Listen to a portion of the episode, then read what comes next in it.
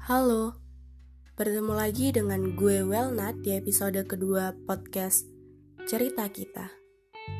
Di episode kedua ini, gue mau ngebahas tentang insecure.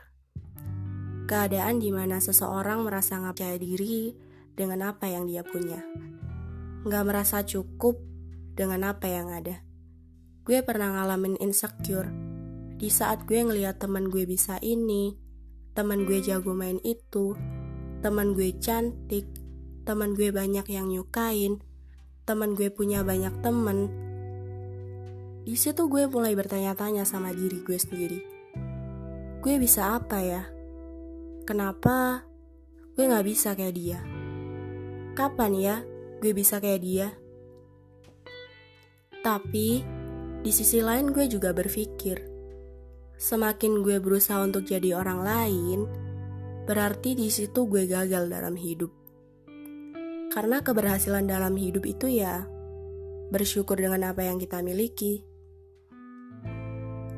Kadang membandingkan diri kita dengan orang yang lebih baik itu juga mungkin diperlukan. Untuk memotivasi diri buat jadi lebih baik.